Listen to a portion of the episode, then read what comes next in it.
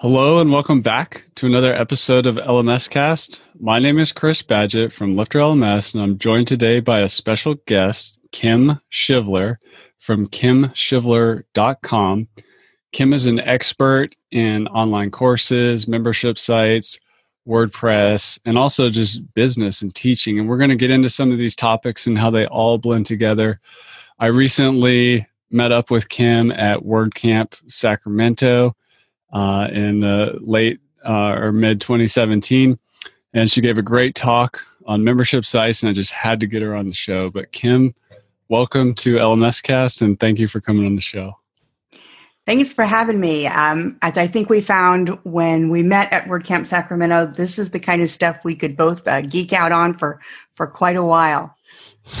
yeah, I'm sure this is part one in a series. But um, well, tell us for those that don't know you yet. Um, tell us a little bit about your world. Like, how do you help people, and and what are what are you all about with WordPress and courses and membership sites? So, I consider myself a speaker, teacher, and instructional design consultant. I work with companies to help them build educationally sound courses. Sometimes that's online courses, sometimes that's actually workshops. And I've done that because I noticed I have a master's degree in education and I've been teaching for over 30 years now. And I noticed um, as I worked with people who had to get out and teach, whether it was online or not, that, that there were just some things missing that they didn't understand, whether from a business perspective or a learning perspective. And being that I had that technical background, I worked uh, in technology, I started developing HTML in 1995 and uh, also was part of a IBM worldwide team. So I had the tech piece and the educational piece, and I just blended them together to uh, help my customers go forward and, most importantly, serve their customers. That's an awesome combination because, you know, if we're all really honest with ourselves, usually on the technology side or the teaching side, or the expert if you were to throw in a third leg on that stool just general expertise they're usually not level at all. So to have some strength in both tech and teaching is uh, is a really great asset. Well when i was listening to your talk i heard you talking about things that uh, that, that i didn't hear a lot of people talking about but they were super valuable um, and things that course creators and membership site owners really need to consider. Um, and think about as best practices when they build their platforms. Um, so I kind of want to get into that. And if you're listening or watching this video on YouTube, I'd encourage you to grab a pen and uh, we're going to kind of lay out some some tips that if you were to just absorb these and then do your best to implement these ideas. Uh, this is coming from a lot of experience uh, across Kim's experience, lots of clients, and that sort of thing um, that these are some real best practices and insights that are, are worth trying out. So you mentioned that uh, you know there's some business and instructional design or teaching best practices for the course creator. Which which side do you like to start on? Well, I think let's start at the beginning, which would be the course design. Okay. And then take it through the second piece, which, as you mentioned, I talk about that a lot of times people don't, and that is the actual launch process and things from a business perspective you need to do before your launch and during your launch to make sure that it's a success, not just for you, but for your customer, whom is really why you're building this in the first place.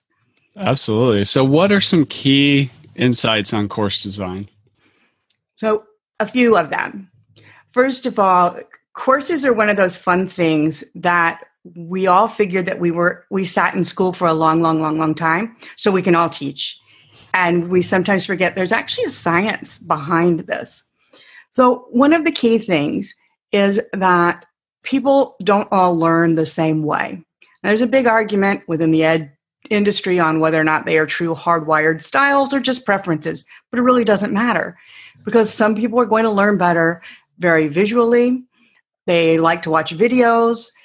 They others want to hear, so you've got the audio aspect, and then others actually need to see text. And what we really find is you'll get the best if you combine all of that. Not to mention the fact that until someone does it, they really haven't learned it. So we need to have activities in there that allow them to experience the success in whatever you're teaching them to show that they're learning it, they're doing it. And interestingly, we've actually found out within the instructional design fields and the psychology fields that the deepest learning actually comes after you've done all the things I just said and then reflecting back upon what you did. That's when we fully absorb it.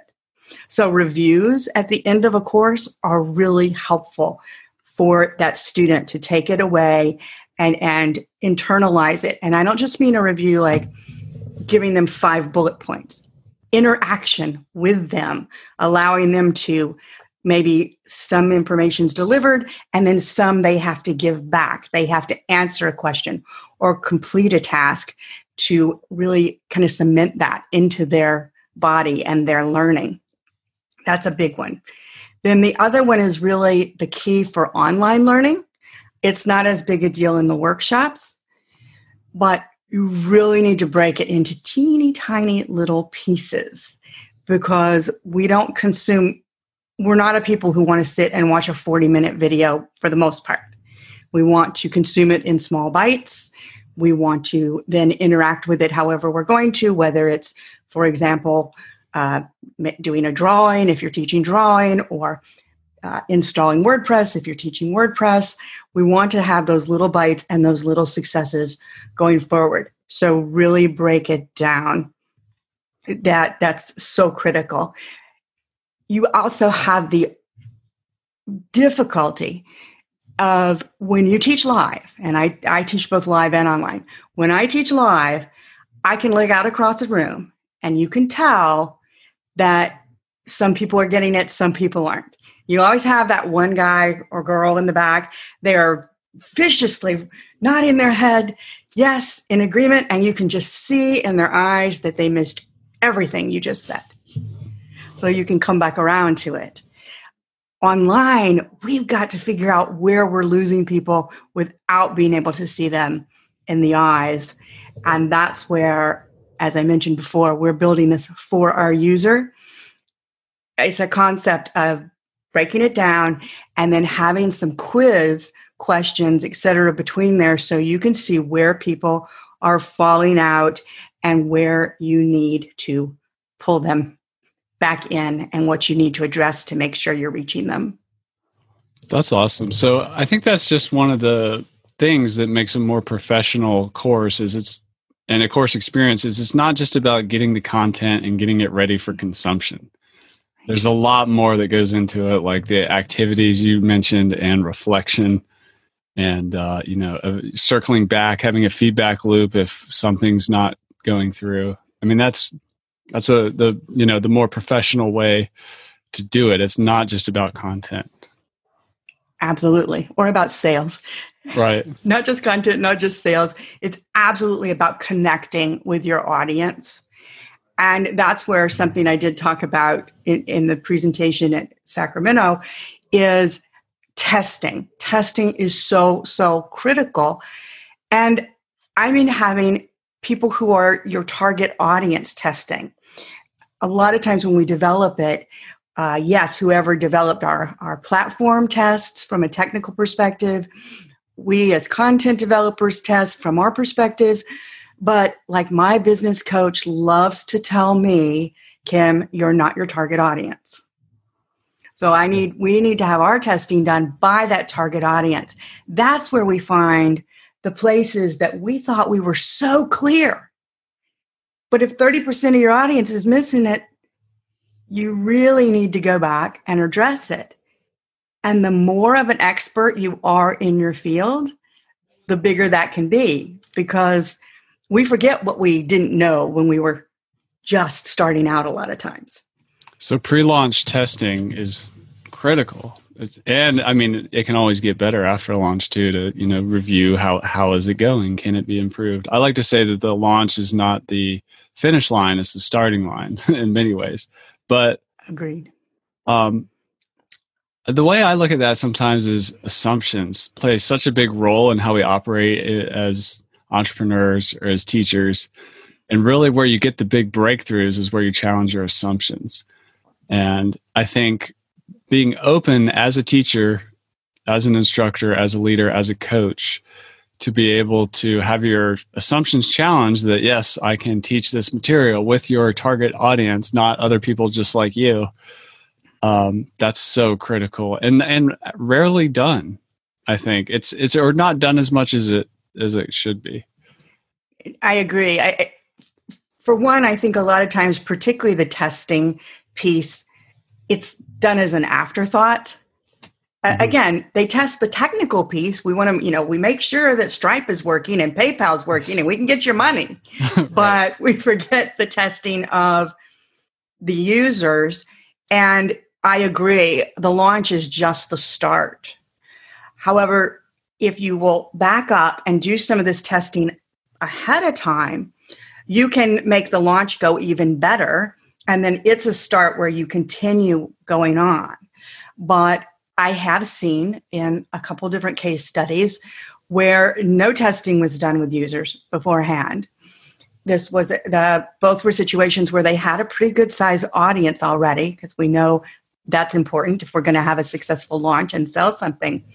But without that level of testing, there were so many issues in the launch that we lost a, a good percentage of people just from frustration that they couldn't get through what they needed to get through.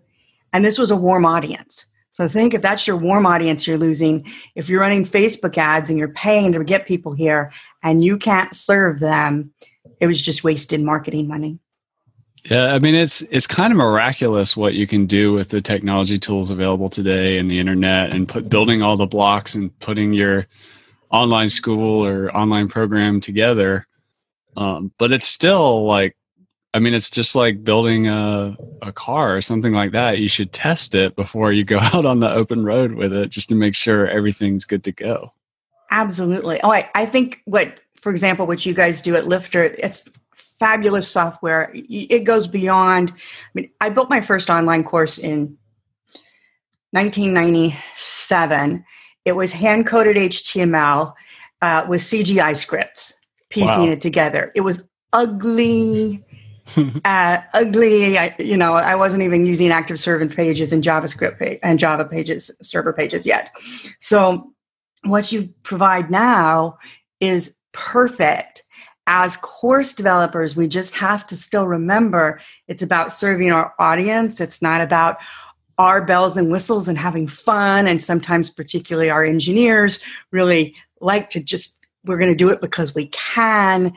But when we're trying to teach, that is a service to someone else. And we need to make sure that we are really reaching what their needs are what their level of learning is. One of the things I find when I work with ins- people on instructional design, uh, and the more expert they are, again, the more this is true, they're trying to cram 30 years of experience into one class. So, how do you help someone who's in that position? Well, the first thing we do when we work together is we do a big brain dump. And when they get it all out, and I can show them how this isn't one class, this is 12 classes. This is a series that builds upon itself. Usually they get really excited about that. It, it, it's a, um, almost a freeing thing to them. And then, of course, they're also saying, hey, you know, multiple classes is multiple products to possibly keep your customer base going and, and purchasing, etc. Awesome. Awesome. Well, what about the business side? So the business side, I do. I, I, look at two things. One, the testing, I actually consider part of the business side. Okay. So testing with your target audience, and if that's somebody, say you've got a warm audience already, reach out to a small core of them that you know will do what you ask them to do, and and do a true beta program. We always think of beta from a, a technology software engineering perspective, but this is a beta for your customer to go through the course. And don't even just tell them go through the course. I actually give them a sheet I want you to go here and sign in. It should take you here. Does it? because if it doesn't, you know, they don't know what the flow is supposed to look like. So they just go, oh, yeah, look good. But what if I'm sending them to the wrong page? So I actually walk them through exactly what it should look like. If they're having problems, I, you know, do have them fill that out. But I actually give them little exercises to do and, and questions for feedback so that I can really get their picture. Uh, it's a great place to use heat maps to see where they are clicking as they're going through and make sure that they're doing kind of the flow that you're looking for. And really look for things like, particularly in your quizzes, make sure that you're asking things in a way that people are, are getting it and you're getting the right answers. If you've built something and a large percentage of the people are not passing it, that usually has something to say about your teaching, your content, and what you've put out, as opposed to the fact that your, your students are just, you know, dumb because right. it's usually, you know, it's usually on you. And learn a little bit um, from that business side as you're going into it. Really work with any activities or questions that you're going to give them and make sure that you're helping them along. Quizzes and activities should not be punitive. They should be learning tools. How um how do you make quizzes fun? Like I think for some course creators, you know, they hear about a learning management system or an online course and they have this quiz or assessment tools. But they have like a maybe they're somehow traumatized from their experience in school or something like that. But how do you explain the value or of quizzes or make it you know get get them to get over that hurdle of like quizzes are evil? Well first of all i, I come out and tell everybody that with my students. I'm like guys okay. Quiz, first of all again quizzes aren't punitive. They're learning tools. Okay and I tell them, my goal with this is not to quiz you. It's for you to look at it and one, check your own learning, and two, quiz me. Because if you can't answer it, I didn't teach it right. So once they turn the tables on you a little bit, that's a good trick. To doing that, they're like, okay, yeah. I'm going to get you. and yeah. uh, and so then I, the onus is on me to write good quiz questions one of the things people have when they're writing quiz questions is they're afraid of giving away too much information. Don't be. Give away a good chunk of information so that they know where you're going. And then they can get that next answer right. And whatever you do, make sure you're not ambiguous. And that's where in the testing, like I keep hammering on testing, you're going to find questions that the, the students thought were ambiguous that you didn't. Don't ask things like, where was Lincoln shot? Right. Right. Which one of my brother's history teachers did ask. And when he put in the head, um, she had to give it to him, even though she was going for Ford Theater. Right. So go ahead and build those out and just make sure you're testing. The other thing during the launch is prepare for support calls, prepare your team, and make sure all hands are on deck because you're going to have somebody that has a problem filling out their credit card information, tries to log in to the course, the platform, whatever you have, and gets an error, or somehow didn't get their email confirmation because their mail spammed it. And we need to then be able to help them. Just whatever you do, don't say, oh, well, you have to wait for the email we need to be there to jump in and help get them onboarded if we're needed to because we're serving them. Yeah, that moment, like right before and after the purchase or the enrollment, is so critical. And, you know, you should be ready for to provide a little bit of extra hand or just be available because once you help get people, you know, seated and in the classroom and going, they're pretty good. I mean, they're still going to need help and have questions, but um, I don't know. I think about it like in the real world of, let's say, going to college and you know you get dropped off and there's all this stuff going on and you got to find your room, you got to figure out how to eat and all this stuff. But once you got it, you got it. But it takes a little extra guidance there in the beginning. Absolutely. And that's definitely a huge part to make sure that you're focused on them. Also, remember, relationships span transactions. What do you mean by that? So, most of us, if we're good business people and truly want to serve our customers, we're looking to build a long term relationship. I don't want you to buy just one day of consulting from me or one class. I want you to be part of my tribe, you know, that thousand true fans that buys everything I put out. You only get that when you build a relationship. If you look at something just as a transaction, like cha-ching, got that person, now get them out the door, you will never build that that successful and you'll have to work harder because convincing strangers to become customers is harder than really serving your base well enough that they want to keep working with you and bring their friends and their friends and their friends. That's awesome. Yeah, I'm just going to restate that again. It's a mindset thing to have a relationship focus over a transactional focus. Mm-hmm. Um, that's so key and that's so critical. Yeah, thanks for thanks for sharing that. It's easy to get lost in the weeds of making sure the transaction runs okay, but at the end of the day, it's you know doing business between two human beings or teaching between two human beings or a group of people. It's it's all relationships. Absolutely, and yes, you're right.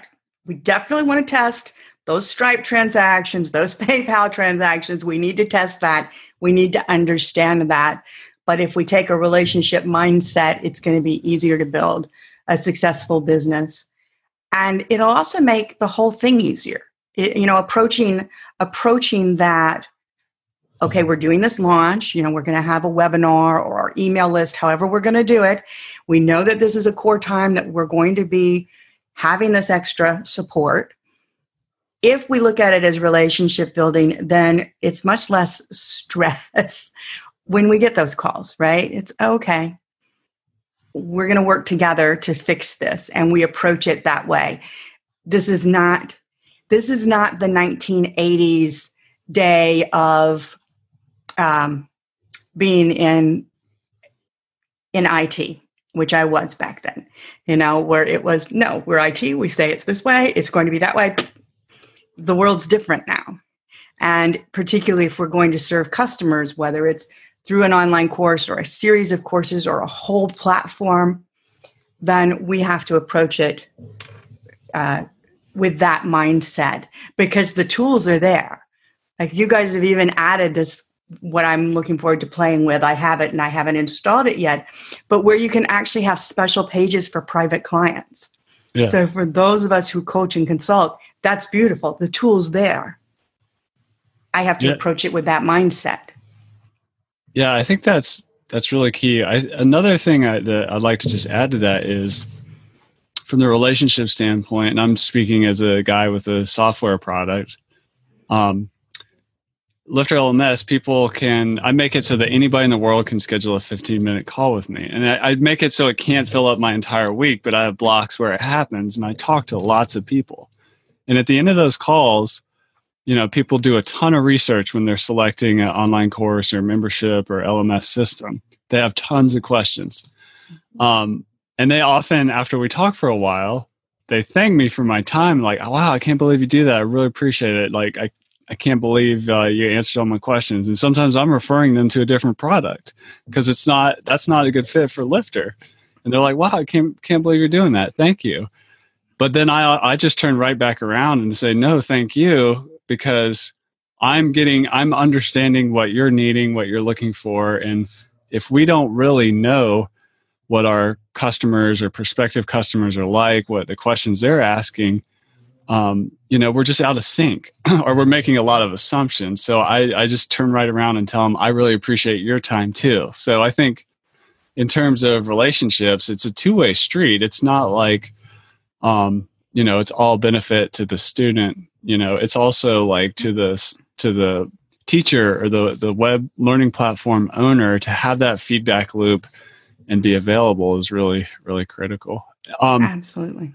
I wanted to ask you another question about that. Uh, it just popped into my head but you know on websites uh, one of the most useful pages that can help save a lot of frustration is a FAQ or frequently asked questions form. Like, I mean, that should be part of uh, the beta program, right? Like, I'm on a mission to discover what my FAQs are and not just assume I know what they are. Like, I'm having trouble paying. You know, how else can I pay for the course? That's not a. That's not the only FAQ you need, right? Absolutely, and and that's why really the the earlier you can bring a few core target customers in and get them going, the better because you're going to learn what they're needing, what you maybe missed. You don't, what you really don't want to do is build 12 modules only to find out that it's not what they needed or wanted. and then you can't even sell it. So when, when we did that, uh, when I did that presentation, I do talk about, uh, we actually do start with kind of a brainstorm on what is needed and then i take it to my audience or to my client's audience to get their feedback on that get their questions on that. Then we build a little bit. Then we have some core testers and then we fix and we build a little more. At the time that we've got those modules ready and when you hear me say 12 i recommend no more than uh, usually 8 to 12 for a class and when you, when you say uh, modules, are you referring to like those are like lesson count, or those are sections that then contain sections? There's lessons inside of those modules. Yes, so okay. sections, chapters. If you're getting to more than that, you probably need to break this into two courses, um, maybe even three or five. It just depends on what you're teaching, and uh, um, but but build those out and get that feedback. And then once you've got it done that's when i go to the my next size where i really try to get a good 40 to 50 people if possible to go all the way through it and really get that feedback see that they're getting where they need to go. You know for example say i'm building wordpress tracking uh, or teaching wordpress which is one of the things i teach have they been able to actually go through and build their site if they have, okay, they probably got it. If they're still stuck on the install, then we have to evaluate did they actually do the lessons or did they really are they really not getting it? And but just keep testing and checking back and checking back. If you do that, you're going to end up with a course that is much more successful for your students. And then again, what's the next course? What are they going to be interested in, in next? Keeping that pulse with them to find out. I'm always reaching out to them. What what is the next problem? And don't ask a tip for that when you're being in touch with them. And again, as you're doing this, you're building out those FAQs. Don't ask them always like what they want to learn. Dig into what is their business problem. Because they may not know what they want to learn. They may not know the solution you have. Right? They may just know that my business, you know, my business problem is I'm not able to easily share information with my group coaching people other than emails and then the emails get lost et cetera et cetera. Okay so your private page within the system might reach that but they may not be thinking as far as private pages because how much of the technology do they know? Right they're just problem aware. They're not necessarily solution aware yet Exactly. And they and they honestly your customer doesn't so much care about the technology, the bells, the features, the whistles. They just want that problem solved as quickly and easily as possible. So that's all they care about. I think that's a really um, helpful uh, thing to think about when you're a course creator. There's problem aware and then there's solution aware. Mm-hmm. And before problem aware, there is unaware. So somebody just may just be like stressed or like they don't know what's going on, but like something's not right. They're kind of unaware.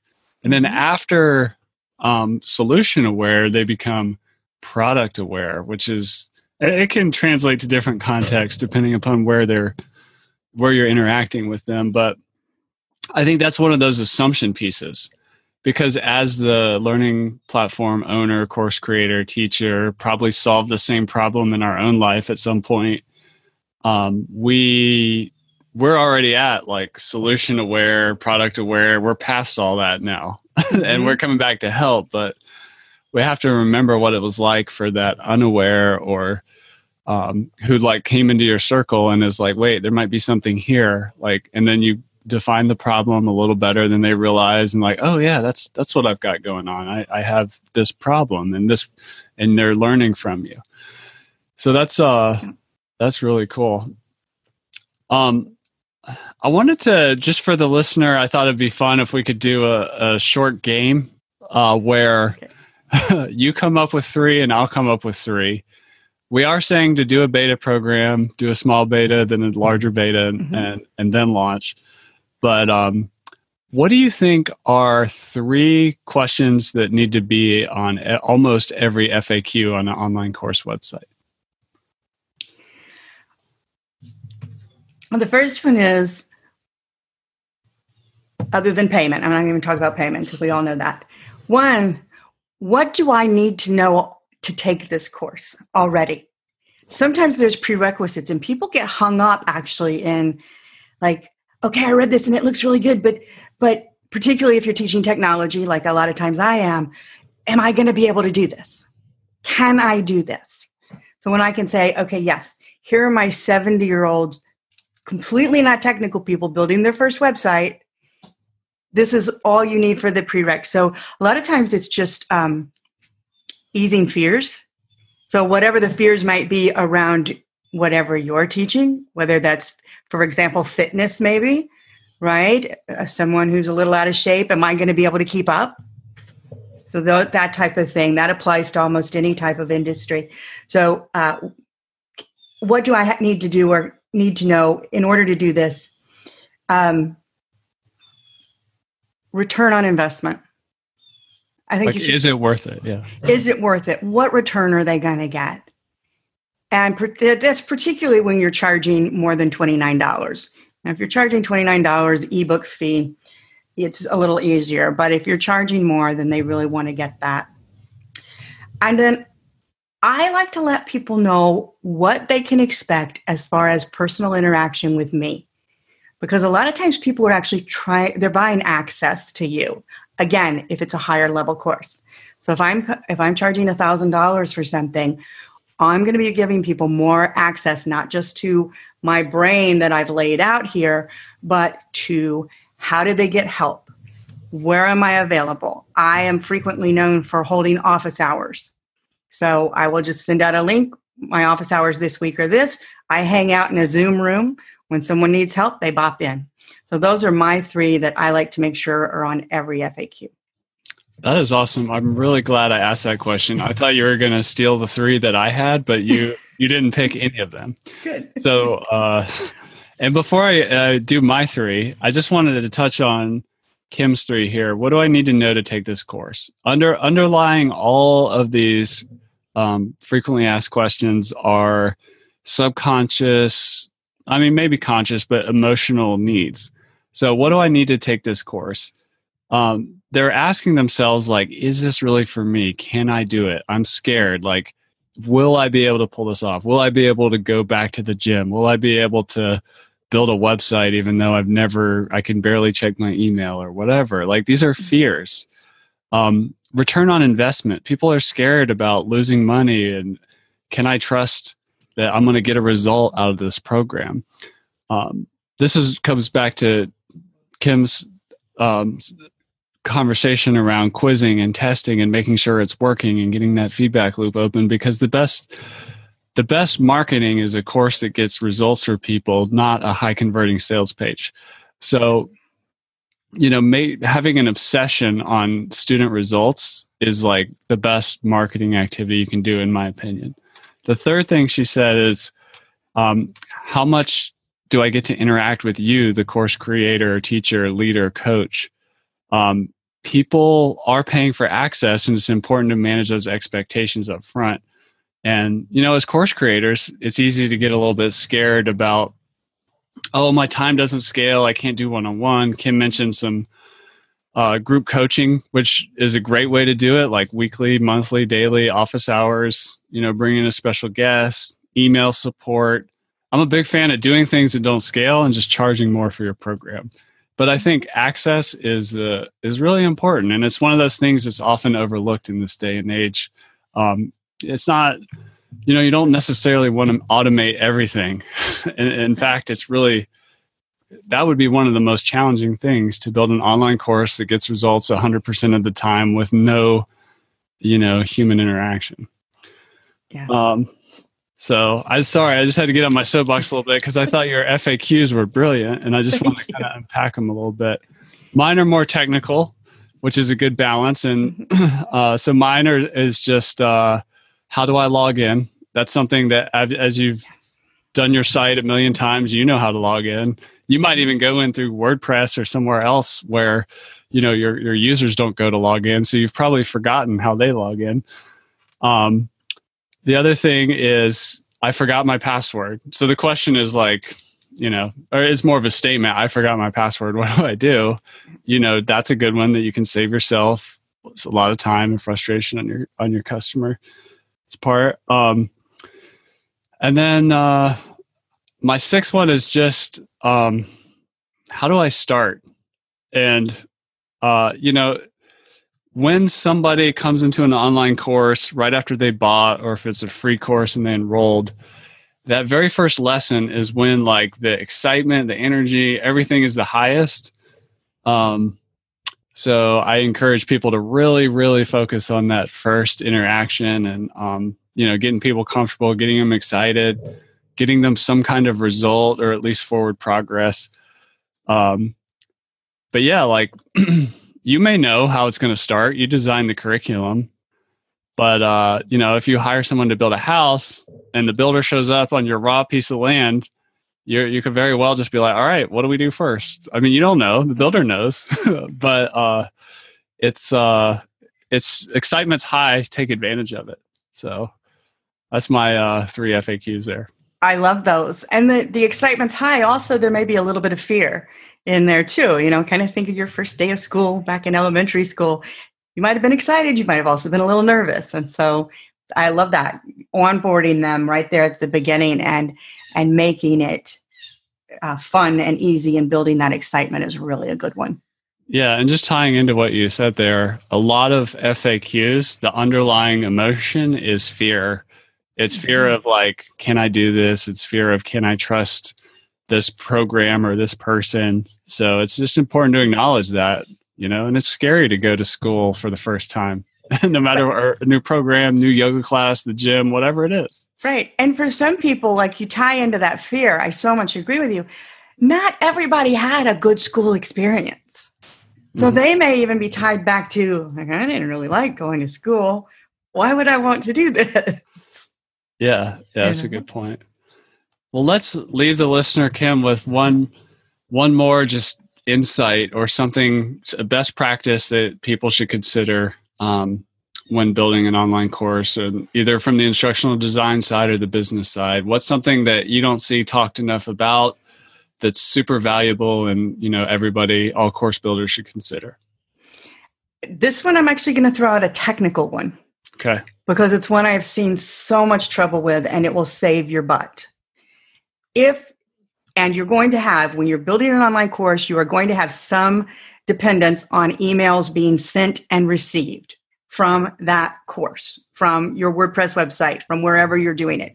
Make absolutely sure you are using an outside web uh, outside mailer like sendgrid one of those that is a trusted mailer. Because if you're just using the default from wordpress the PHP mail, they're not going to be getting those emails. And you will save yourself hours of hair pulling and dealing with one on one with clients if you make sure that that's put in right so that people can get the emails you're sending out and they're not ending up in spam. And what you'll get from people is, well, they can't be in spam. They're not in my spam mailbox.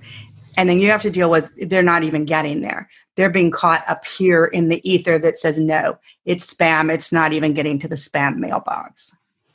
I feel like you're psychic kim because i've been helping um, some lifter lms customers today and they were having those exact issues with um, just just need setting up a transactional mail service like SendGrid or Mandrill. Uh, if you're listening to this and you are a Lifter LMS user, just head on over to the documentation and search email FAQ. Your website can send emails, but it's not like if you're really going pro or turning professional on your platform, uh, it's best to use one of those transactional mail services. And of course, test that. I, I think emails, like when a website sends emails or you know the password reset function and all of this, is something that people really don't. A lot of people don't test as much as they should. Um, mm-hmm. So thank you for that tip. I really appreciate that. You're welcome. It's one I deal with with people a lot also. And I'll tell you, I will not say their name. I'm not going to throw them under the bus. But there is a software as a service company out there who doesn't have this ready. And I am therefore not their customer because they refuse to help me in any other way when I didn't get their email. So I use a competitor's, pro- competitor's product. Yeah. Yeah. That's, that's, a, it's a big deal. It's a big deal. Yeah. Well, Kim, thank you so much for coming on the show. Everybody, I encourage you to check out kimshivler.com. That's S H I V L E R. That's K I M S H I V L E R, kimshivler.com. Kim, what other ways can people connect with you on the web and, and just remind people how you, you can best help and serve them if they're resonating with this episode? Absolutely. You can find me on Twitter at Kim Shivler.